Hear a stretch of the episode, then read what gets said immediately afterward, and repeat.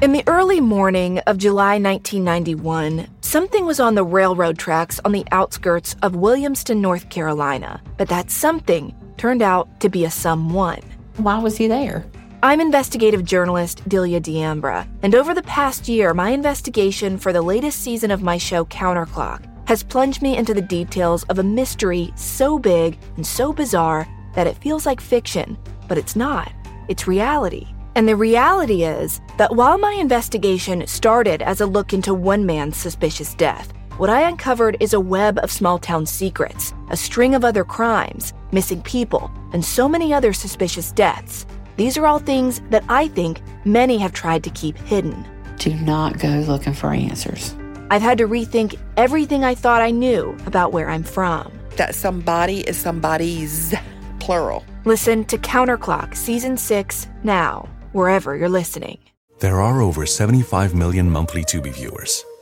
That's more people than there are influencers on the internet. Which means Tubi is more popular than sponsored posts for digestive enzymes and high coverage foundation.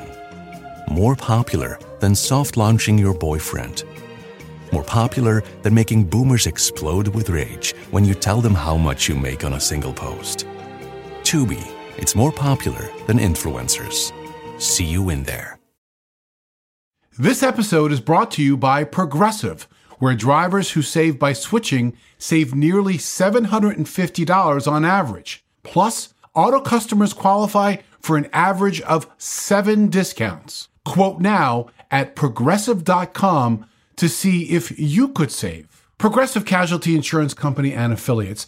National average 12 month savings of $744 by new customers surveyed who saved with Progressive between June 2022 and May 2023. Potential savings will vary. Discounts not available in all states and situations. This show is sponsored by BetterHelp. Now, before we dive into the twists and turns of our latest investigation, let's take a moment to understand the value of having a sanctuary to decompress and sift through your thoughts. Therapy is that haven. If you're thinking of starting therapy, give BetterHelp a try. It is entirely online, designed to be convenient, flexible, and suited to your schedule. Get it off your chest with BetterHelp. Visit betterhelp.com slash AOM today to get 10% off your first month. That's betterhelp, H-E-L-P dot com slash AOM.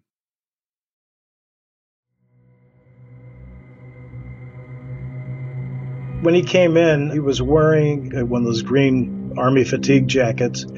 He had two handguns. Then he had two sawed off shotguns, two shoulder holsters, 50 rounds of shotgun ammunition, and about 150 rounds of 9mm and 38 caliber ammunition.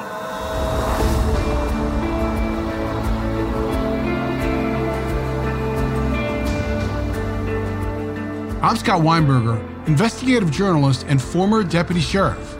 I'm Anna-Sigga Nicolazzi, former New York City homicide prosecutor and host of Investigation Discovery's True Conviction. And this is Anatomy of Murder.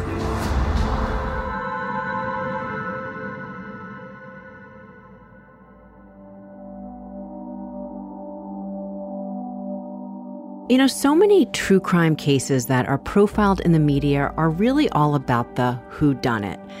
And it's really interesting to me because I do think there's this misnomer that that is where or maybe the only place where the excitement factor lies. In looking at cases, once you uncover who committed the crime, the next natural question becomes the why. And as we've seen, the answers are not easy to predict. Was it for money? Was it for love or revenge? Or was it just for the thrill of the kill? So today's episode is still a mystery, but a different type. Today, we're going to be really honing in on the why done it.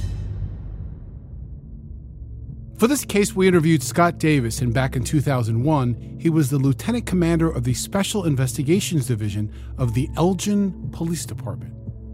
Elgin is about 30 miles northwest of the Chicago city limits. We're going to Saturday, April 14th, 2001. It's late at night, actually just a bit past midnight, and Scott Davis is getting ready to end his shift for the night.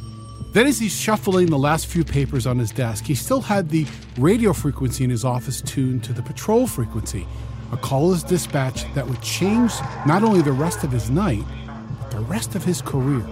Around 12:40 in the morning, I heard a call on the radio go out of a shooting at a local tavern called JB's Pub.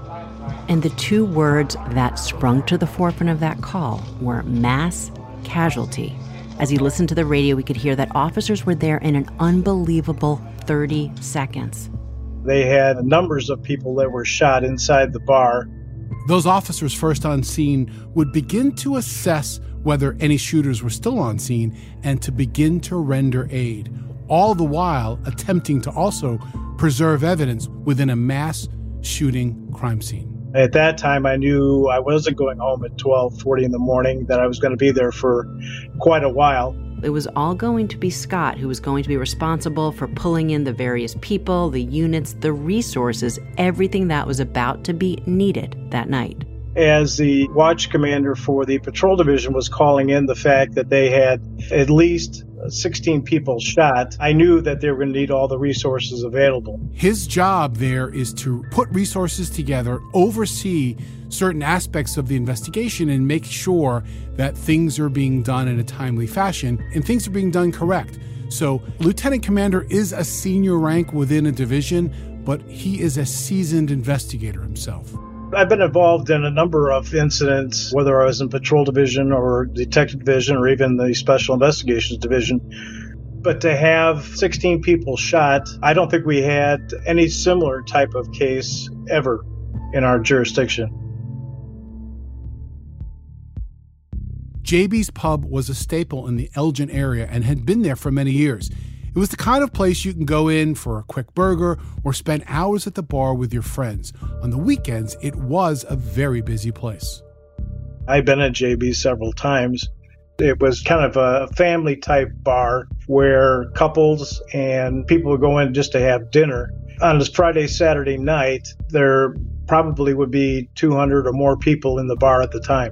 When the gunfire first erupted, bar patrons scrambled to get to safety, overturning tables, doing anything they could.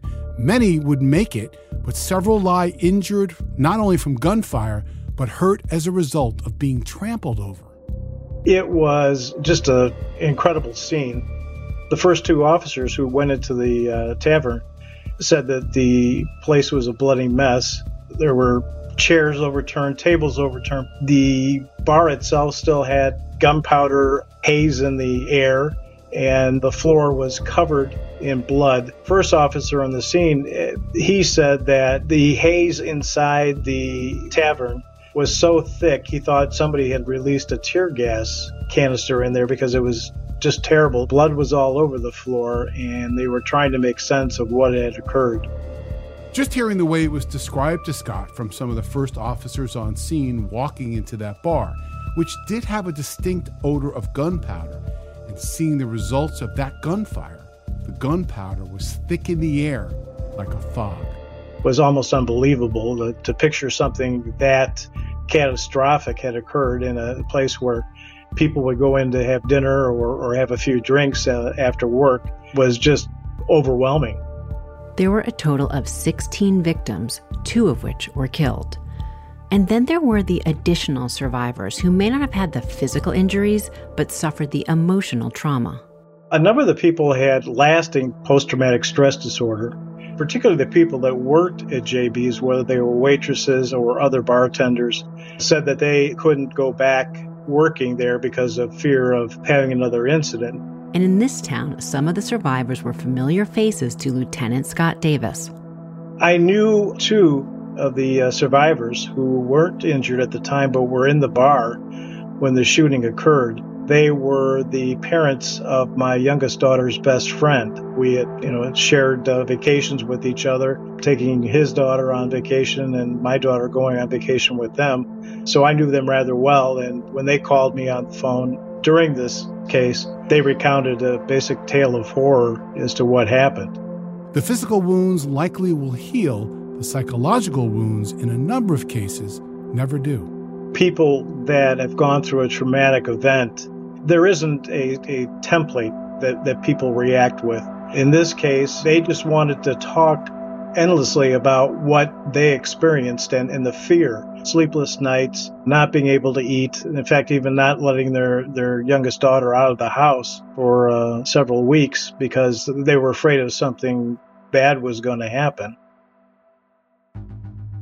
Within moments of arriving, first officers on scene would notice several of the bar patrons did have a man pinned on the ground and disarmed him from several weapons. They said they had pinned him down, and one of them was standing on his wrist where the gun hand was. But he had a nine millimeter Smith and Wesson automatic pistol in his left hand. From all appearances, they had subdued what appeared to be a lone gunman. His name was Luther Casteel.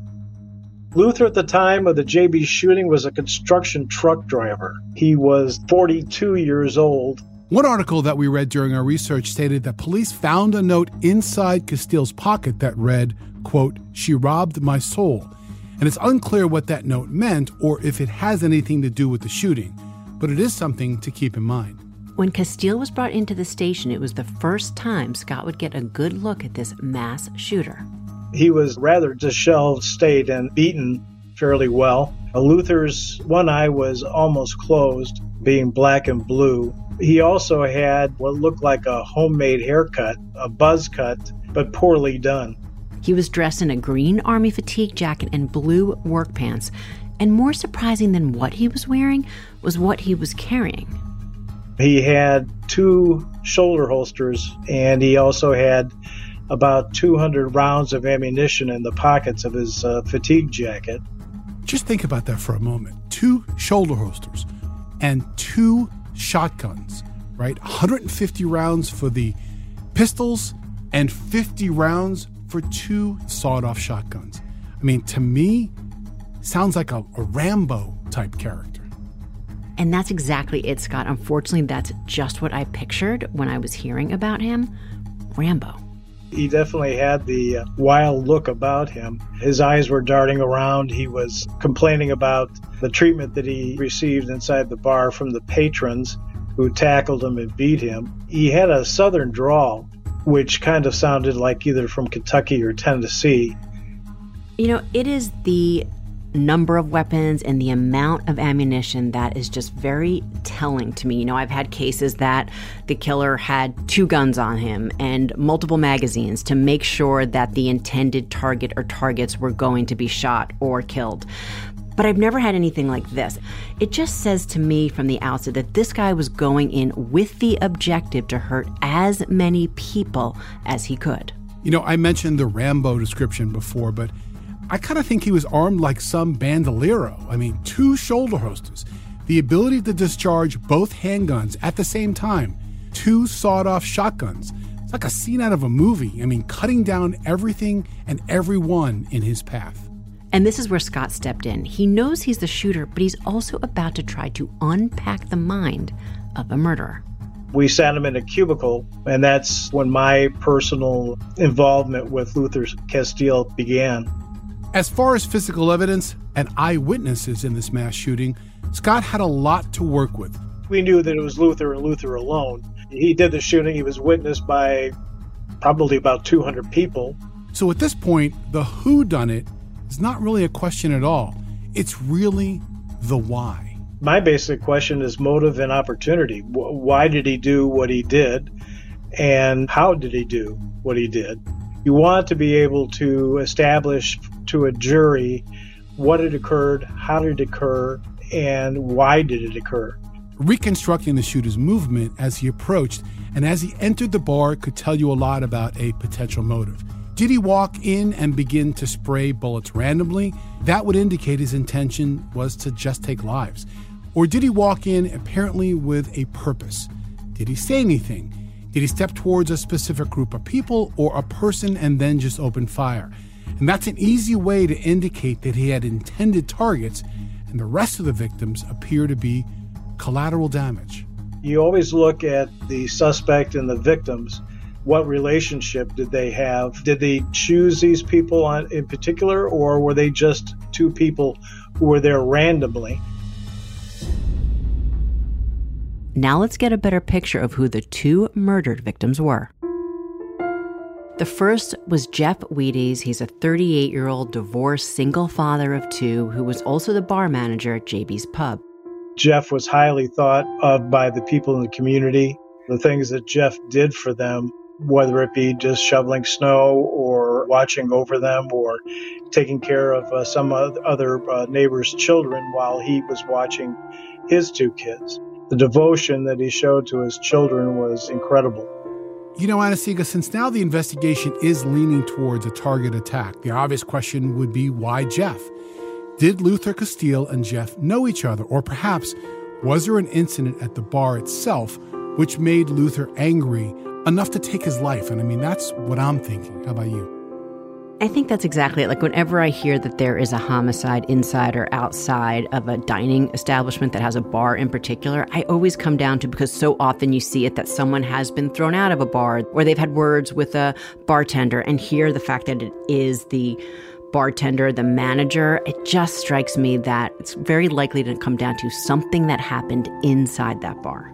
Jeff was shot once with a 9 millimeter in the center of his chest. It appeared that Luther had walked directly up to Jeff and shot him as soon as he walked in the bar. The other victim was 48 year old Richard Bartlett. He was a customer at the time of the shooting in JB's.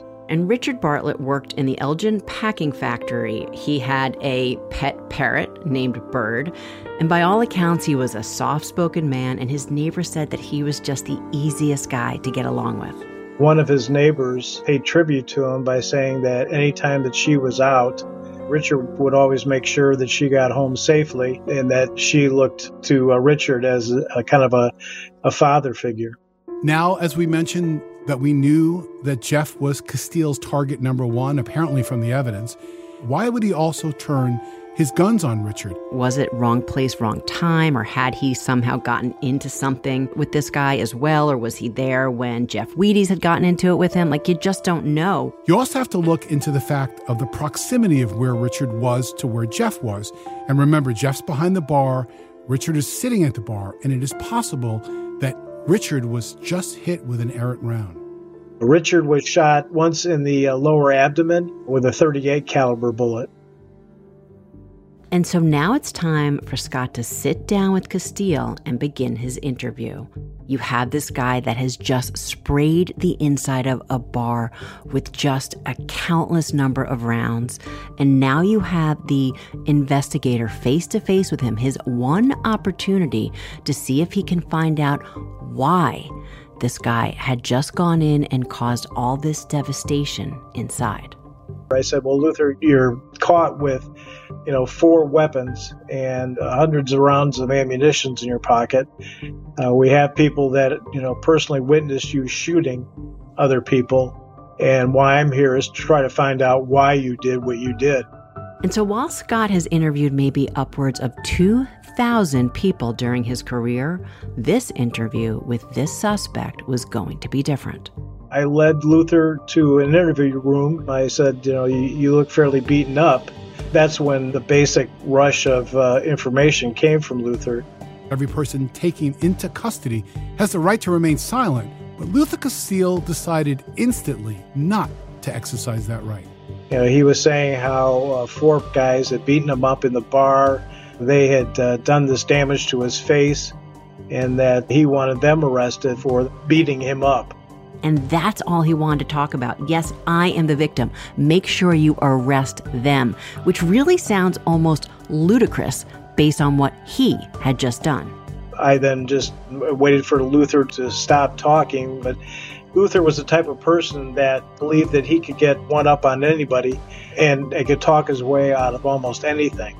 Luther laid out the entire story how he went into the bar with his girlfriend, who he kept referring to as Mallory. They had been in the bar for, I don't know, probably two or three hours. At the bar, he was disrespected by several women. He had been dissed by several women inside the bar, and he was tired of it. He was then kicked out of the bar by Jeff, and he was enraged. And several hours later, he came back to shoot up the place. And now that was his side of the story. And eventually, when the police interviewed all the different witnesses, they found out that Casteel wasn't lying about any of it. That is actually what happened. But there are parts of the story that you begin to question about, at least to his version of what occurred. Casteel showed up at the police station wearing army gear. That is not how he looked when he first arrived at JB's pub. He purposely changed into that. But why? And on top of that, he had a buzz haircut, and that also was not how he looked just a couple of hours earlier. So you have to ask yourself again why? He was there with his quote unquote girlfriend. If that was the case, why was he hitting on other women? He kept on calling his girlfriend his Mallory. And again, I'm quoting his Mallory. But Mallory wasn't his girlfriend's name. We all know Casteel's motive was to inflict as much damage as possible. But when investigators hear all of this, they start to realize that there's something else motivating him. Something even stranger.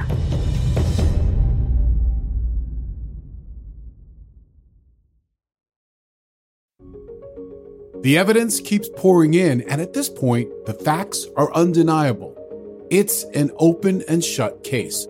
Monopoly Go is the most fun you can have in a mobile game. Everyone is still talking about Monopoly Go for a good reason.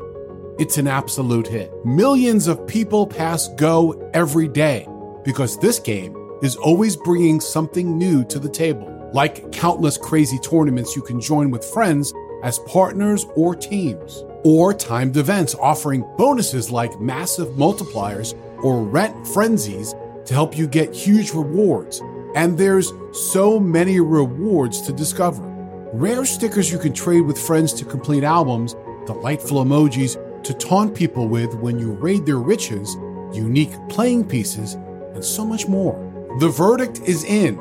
With Monopoly Go, there's something new to discover every time you play.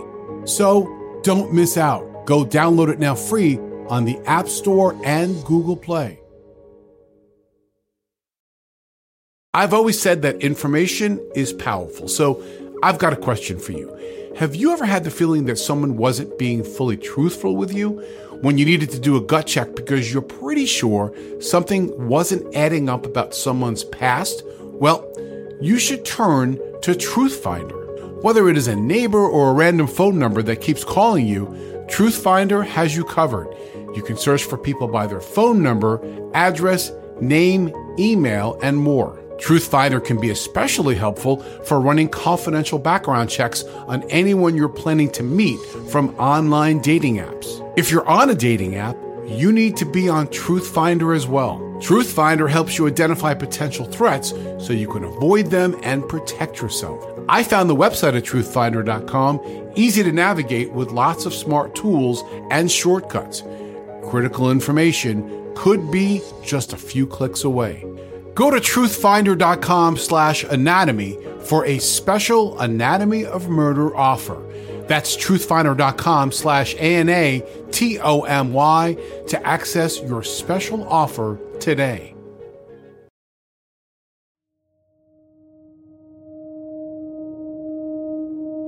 So when Scott sat down with Casteel, this is what Casteel began telling him. Well, Luther began by saying that his whole life has been basically a, a living hell. Life was basically against him. He grew up in Tennessee. He didn't have much of a family. Came to Chicago to live with other relatives. He said he had to learn the life lessons on the street. He said that his whole life that women will dress nicely or provocatively, and when he starts to talk to them, they shut down completely and don't want anything to do with him. You know, Scott, there is such an ick factor when you hear about this guy. But, you know, it was interesting to me that when he started to talk, it wasn't about what had caused him specifically, if there was an altercation with someone in the bar. Like it was kind of about women, which really talks to, you know, while I'm jumping the gun a bit, it's going to be clear to me that he's a misogynist, right? He clearly has an, something against whether it's a hatred or an anger towards women, just in the way that he talks about what he felt entitled to by the way certain women dressed or looked to him. But it's almost like you can see that Scott Davis is starting to go down to this road, actually getting into this guy's head to see if maybe we can put together the pieces in some way of what might have led him to do what he did that night. And I mean that in like a bigger picture way, not just the actual trigger. Luther did tell us that he was in the bar. Uh, he struck up a conversation with a couple of girls, and they treated him rather poorly and thought that he was rather low repute. That really just pissed him off. You know, in an investigation like this, it's so important to get the suspect to talk as much as possible. And giving Casteel the opportunity to lay out his reasoning could be powerful evidence in a case. I think Luther thought himself as a playboy, as a type of Casanova.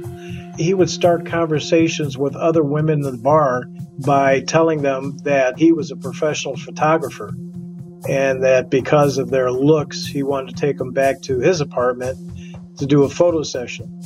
Uh, most of the girls that he came in contact with, particularly that night, knew that he was a creep. They had wanted nothing to do with him. And now he goes from giving me the ick factor to the total creep factor. I mean, now it's like a bad B movie that it's the guy who's posing as the photographer or saying that he's running a modeling agency, you know, just to try to get girls to go somewhere with him to do things that he wants them to do. Scott also decided to take another tact. You know, he wanted to find out whether Casteel's history with women was ever documented in any potential relationships he may have had, including potentially domestic violence assault or did he have any other criminal cases where the use of weapons were involved in a violent act? And he was surprised to find out that that was the case. He had been divorced approximately 1997 after about a seven year marriage with uh, his previous ex wife. He had two other steady girlfriends after that, but the one prior girlfriend was very afraid of him after he drank as they continued to talk, at some point Scott flat out asked Casteel about his appearance. I uh, mentioned the fact that who did his haircut, and he said he did. He said he did it before he went back to JB's bar. I said, What do you mean when you went back? He said that he originally been in the bar earlier with his girlfriend of six days. He was able to count the days. We were together for six days, but he talked about going back. And for a prosecutor, that opens a pretty big door. And I love the six days because, again, reading into it, but my hypothesis at least is that this is a long time for him, that normally it often doesn't go past, you know, one day or even two. So that he's actually counting the time that this relationship at least is sustaining. His current girlfriend of six days, she was a waitress in another bar, which was basically down the street from JB's pub. So he spends time at the bar prior to the shooting with his girlfriend of just six days, trying to pick up women, which doesn't work, made enough of a disruption to be asked to leave the bar. So then he goes home, shaves his head, grabs 200 rounds of ammunition and four weapons. I'd say you have an angry man who's looking for payback you know, Scott, hearing about like the haircut, again, like there's something ritualistic about it. While we don't know yet what that is, it seems quite specific, right? It's not like he went back and packed himself up and got the holsters on or the guns. He went back and gave himself this very specific haircut. And it's almost like something, I, I don't know, it, it feels like I'm almost watching something on screen. But what was clear was that after he had been kicked out, he very quickly did whatever it was he did to put himself back together and then went straight back. Adding to the various interviews, not only with Luther Casteel, but his girlfriend and other people at the bar, this is what Scott learned. Casteel and his girlfriend left the bar together. They both had their cars in the parking lot, and then she followed Casteel back to his apartment on the far east side of the city of Elgin. When they got back to his apartment, Casteel told his girlfriend to go home, and that's when an argument ensued between them. She said that was kind of common with Luther when he drank. And so she left to go back to her place. Luther then told me he went into his apartment and decided he was going to shave his head, just like the movie Natural Born Killers. For those of you that don't know of Natural Born Killers, it's definitely this iconic movie and it's very disturbing. But the basic premise is Woody Harrelson plays the main character and he finds the love of his life who is very like minded, and they go, the two of them, on this rampage, just a total violent killing spree. The movie includes a scene at a restaurant where handguns and shotguns are used to murder servers and patrons. He shaved his head to emulate this Mickey character, changed his clothes, put on the two shoulder holsters, put on the fatigue jacket, and he also had a gas mask that he had purchased. I think he believed that the gas mask would protect him somehow from number one, the amount of smoke that was going to come from the shooting, that he was going to do in there. And number two, he thought that there might have been a possibility that the police were going to use tear gas. I believe when he walked into the bar, the very first thing he said was, I'm a natural born killer. It isn't the first time that this movie had been linked to actual other homicides. In March of 1995, two teens left an Oklahoma motel after watching Natural Born Killers and went on a shooting spree, taking pieces of the victims' clothing as trophies. Two years later, another incident. A student from a Kentucky high school returned to class with multiple weapons, unleashing a fury of gunfire while referencing the very same movie. You know, looking actually on Wikipedia, it isn't like there's one or two copycat crimes to this movie. There are multiple, you know, some on a much bigger scale, some on a smaller scale, but it was so disturbing to me, like kind of going through all of them, that they are very specific sometimes in what they said, but how many times they had watched this particular film over and over again before committing their particular crimes. I've seen a lot of murders in my life. I've seen a lot of drive-by shootings. I've been associated with a lot of cases where people have died or scenes of multiple people being killed. I have yet to see anybody else emulate a character from a movie. Now, Anastasia, do you believe that the movie could really have had an impact on him so much that he could emulate Woody Harrelson? I guess the simple answer is yes. You know, I am not one to ever blame the film or, you know, the origin of these copycat crimes. I just I don't think there's any need for movies like this. You know, it's not my form of entertainment. I'm certainly not going to blame the movie for his or any of these other crimes, but yes, I do think that it sometimes unfortunately feeds into someone emulating what they've seen and then goes out and does the real thing. There's obviously something that the person watching the movie that they are idealizing or that they're excited about or they think that hey that could be me. And while as skewed and problematic as that is i look at it more as like not the why they do it but a blueprint for their crime. Before we go any further talking about Casteel and his possible motives, we want to focus back on our interview with Lieutenant Commander Scott Davis because his experience prior to law enforcement is sort of an odd path. Well, I was originally planning on a career in hockey. I had received a letter of request to attend the Washington Capitals training camp, but as luck would have it, I hurt my shoulder and was not able to attend the training camp. At the same time that he was being recruited by the Caps, he'd also placed an application with the Barrington Police Department, which was 40 miles northwest of Chicago, and he was accepted. Scott was not able to ultimately pursue that dream of his to become a professional hockey player, but there were lessons that he learned on the ice that he brought with him to his job. Well, I was goalie, and when you have the other team trying to score a goal, that's about five people pressing in the offensive zone. But your own players, the five that you have, they want to block the shot, and invariably the shot goes off your player and onto the goaltender. That's really called a deflection, and it makes it rather difficult for the goaltender to see what's going on. I've got a pretty good working knowledge of the sport. I've been playing since junior high school. I'll even post a picture of me playing on my Instagram at Weinberger Media. And deflection in hockey terms is the changing of direction of the puck before it gets to the goalie who may have been prepared to make that save, but at the last minute, a player on the opposing team is able to tap the puck, or sometimes the shot may deflect off of one of the goalie's teammates, which takes it off its natural trajectory. And I, of course, knew nothing about the term deflection specific to the sport, not knowing much about too many sports other than what I like to watch or not and the basic sense. But it is interesting to see how that is one of the ways that investigators deal with in a very different way. Based upon Luther's actions, it felt like a deflection. You're set up believing to believe that it's a standard shooting scene. People are, going to be going to the hospital. There may be uh, one or two people killed. You have a perpetrator who's arrested. But when Luther came in dressed the way he was, with this homegrown buzz cut haircut that he had, yeah, that felt like a deflection right to the, my forehead. That was like a deflection with a 100 mile an hour puck.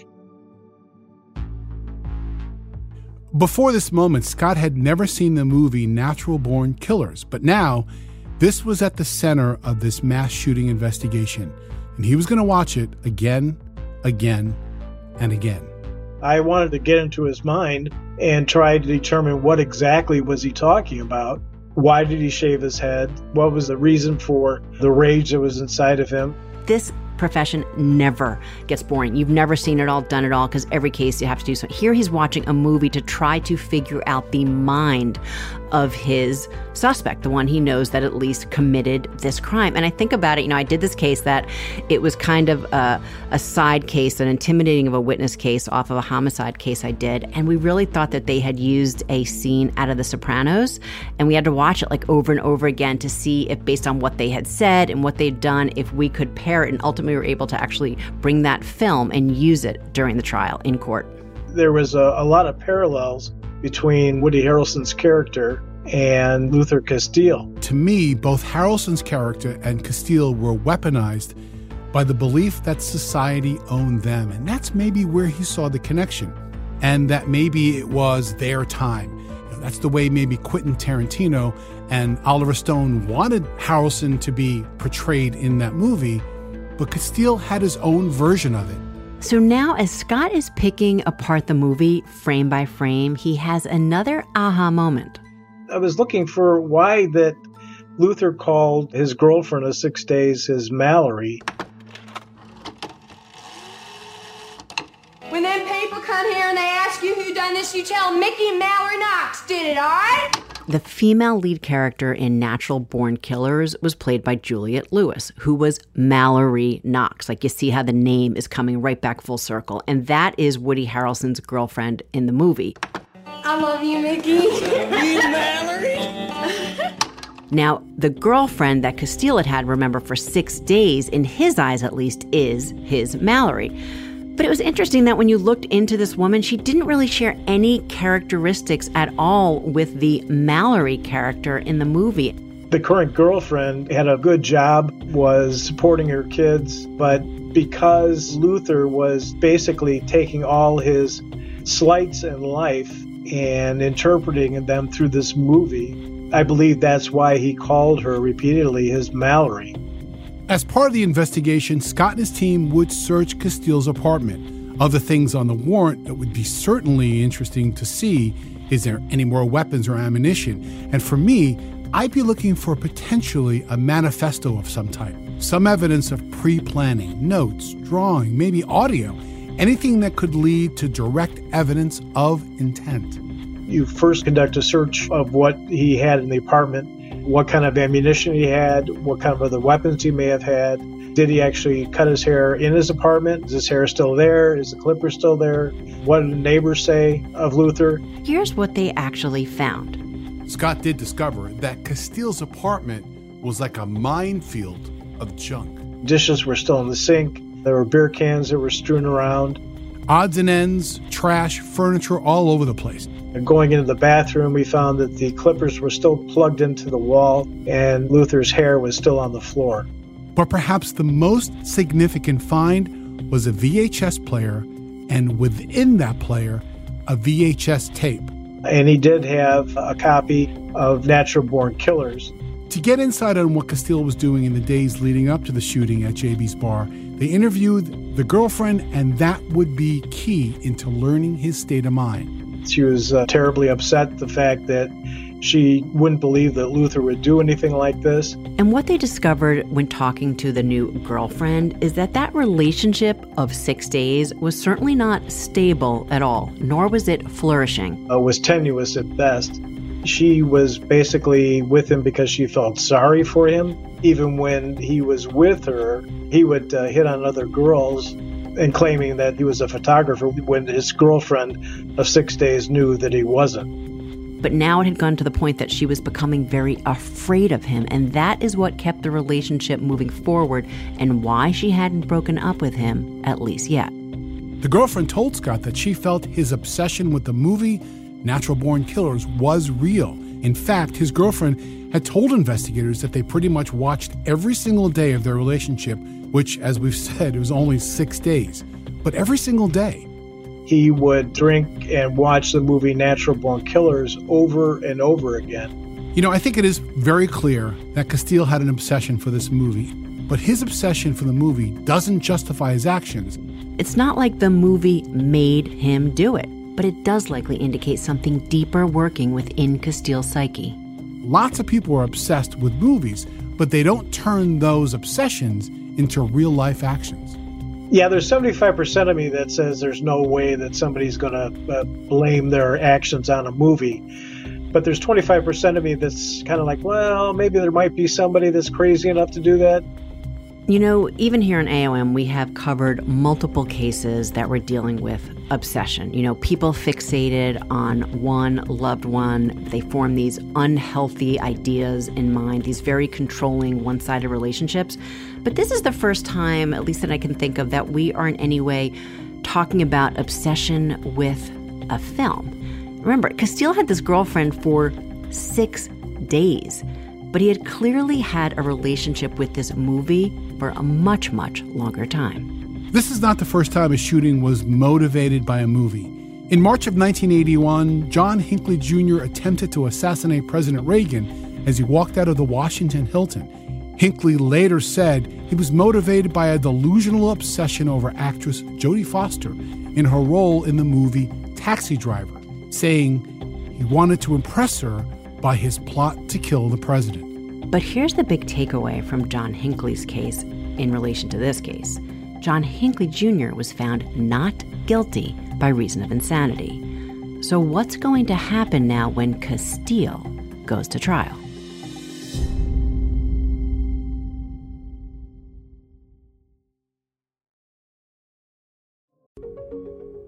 Every day is a great day when you're not worrying about your appliances and home systems, and that's what you get with an American Home Shield warranty. Unexpected breakdowns like a leaky faucet or a faulty water heater won't break the bank with an American Home Shield warranty because covered repairs and replacements are taken care of, just like that. Choose a plan that works for you and your budget, and then it's simple.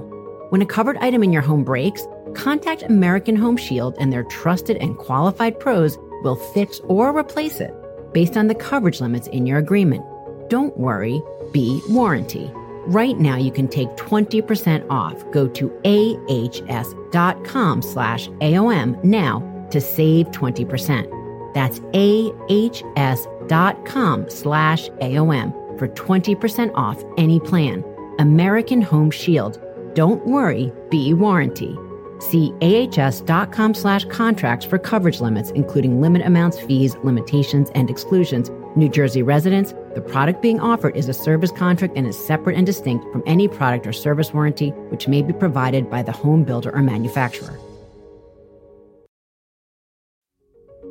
Busy parents have enough on their plates without adding your children's homework to the list as well.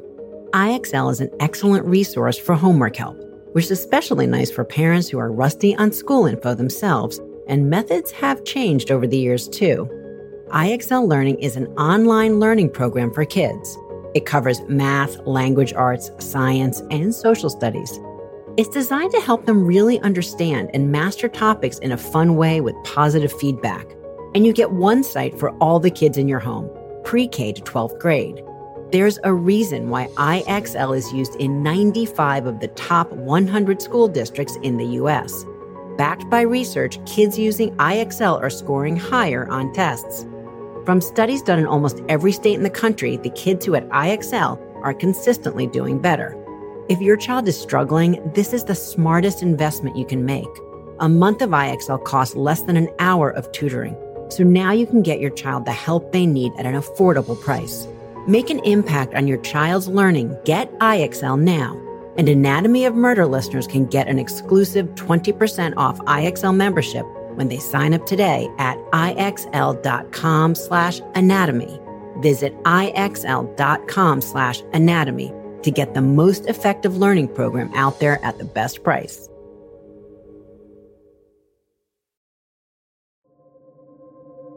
I believe in the bar that night that Luther Casteel felt like once again he was being done wrong, being rejected, being asked to leave. Jeff became his focus, and potentially Robert was just shot in the process. Yeah, you know, I think this thing with the women was, you know, something he had encountered many times before. And I almost look at it like this rage has been building within him for a very long time. And it's whatever the words that he had with the bar manager, Jeff Wheaties, that that was the thing that lit the match. And I can't really figure out where Robert fits in other than really very much just wrong place, wrong time. But there was more to Luther Casteel than just his fixation on the movie Natural Born Killers.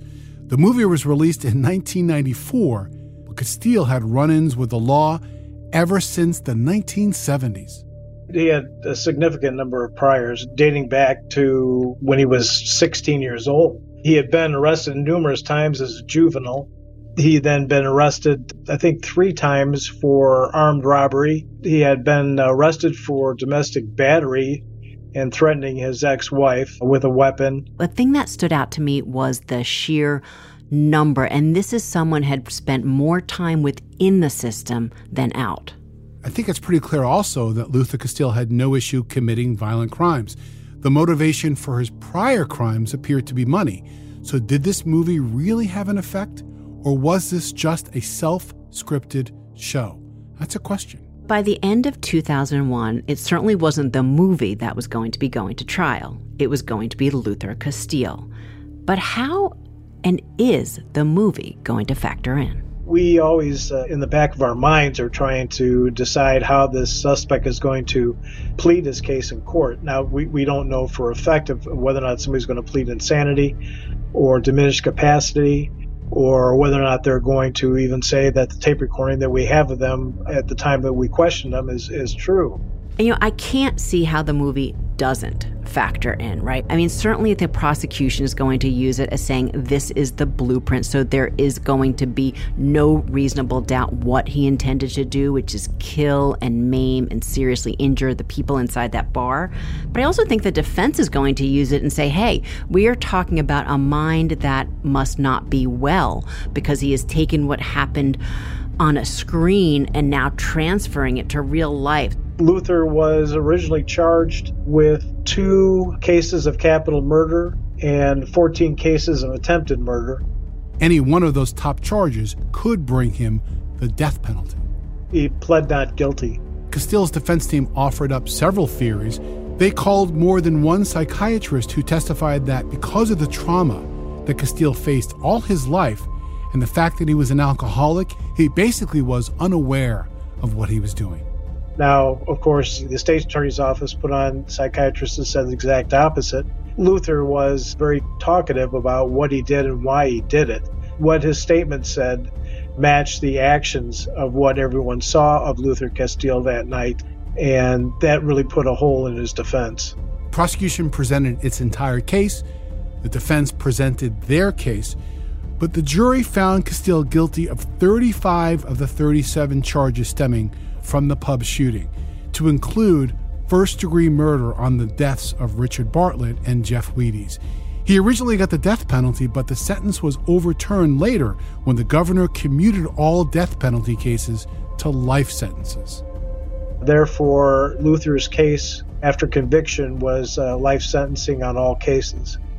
But the story doesn't end there, because there's another thing you should know about Luther Casteel and that is that he has a twin brother. you know, as soon as I heard that he had a twin brother, I was like, wait a second. I think it was more just, wait, was it the brother who committed the crime or is he going to say it's the brother? Because again, I have actually had cases like that, that they have put the wrong twin in a lineup and has been ID'd. And you can imagine the whole host of issues that then comes from that, or brothers or sisters using the identification of the other one to try to get out from under. So it's like, uh all it is is like hands over your head. And I just picture the complexity and the problems this just might bring for law enforcement and investigators in this case. As it turns out, Luther Casteel and his brother had a lot in common more than just looks. Their lives followed the same criminal path. Luther and Frank were basically a crime wave in the near west portion of Chicago. Back in Chicago, where they grew up, police would have difficulty in some of their investigations. The problem that Chicago PD had when it came to identifying them is that both of them looked exactly the same. So they believed that one brother took the rap for another, depending on which case they wanted to, to associate with. But when it came to this specific crime, the mass shooting in JB's pub, there was no question about mistaken identity. But his twin brother Frank was going to continue on with that reign of terror. His brother Frank had called the bar several times telling them that he was going to kill everybody in the place. He did that on, I think, two or three occasions. We sent Chicago PD out and they picked up Frank Casteel at his house. You know, Anastasia, for me, it's hard to make sense of this. Threatening people who had no hand in rendering that sentence. This appears to be a man who just directed his anger at the bar, hoping potentially that the threat would bring fear and keep patrons away.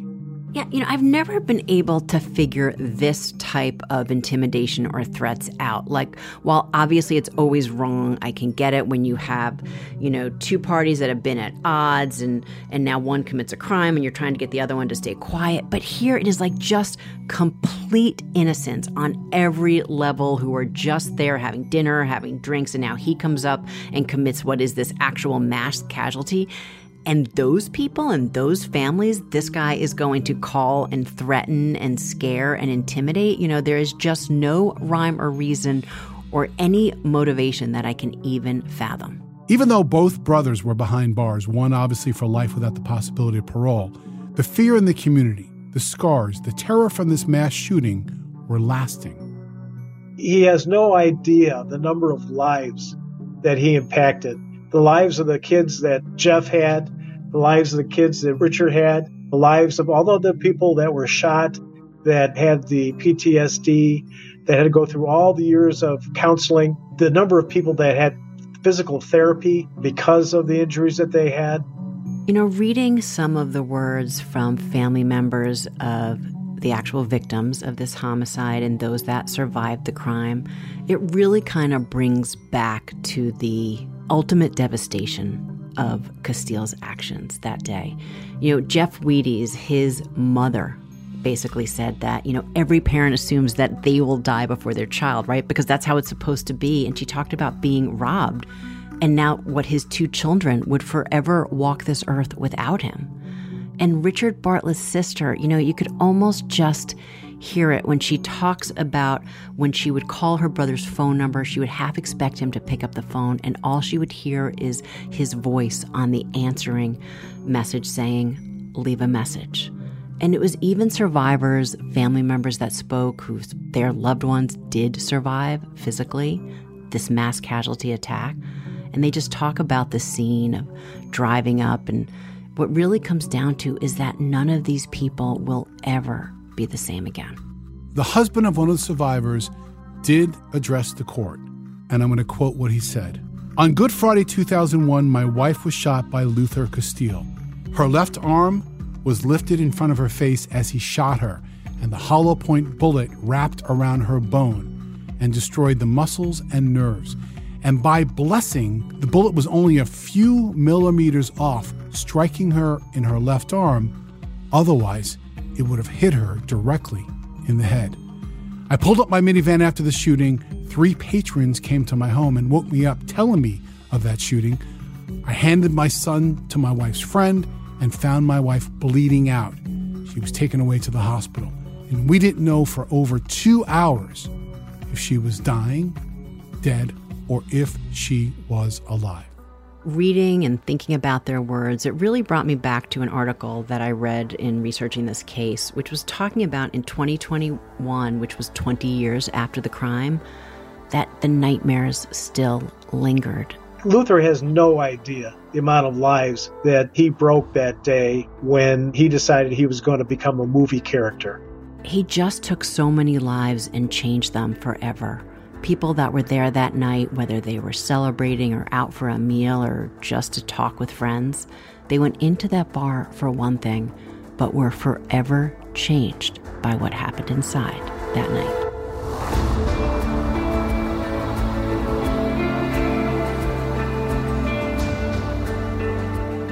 Tune in next week for another new episode of Anatomy of Murder. Anatomy of Murder is an Audio Chuck original Produced and created by Weinberger Media and Frasetti Media. Ashley Flowers and Sumit David are executive producers. So, what do you think, Chuck? Do you approve? If a friend asks how you're doing, and you say, I'm okay, when the truth is, I don't want my problems to burden anyone. or you say, Hang it in there. because, If I ask for help, they'll just think I'm weak. then this is your sign to call, text, or chat 988 for free, confidential support. Anytime. You don't have to hide how you feel. People think the new fresh fragrances from Glade are fresher than fresh, like artist Priscilla. This smells like houses in the Hamptons, champagne toast down in Brazil. Smells like anything you think could happen, probably will. Explore the new Glade Fresh collection today.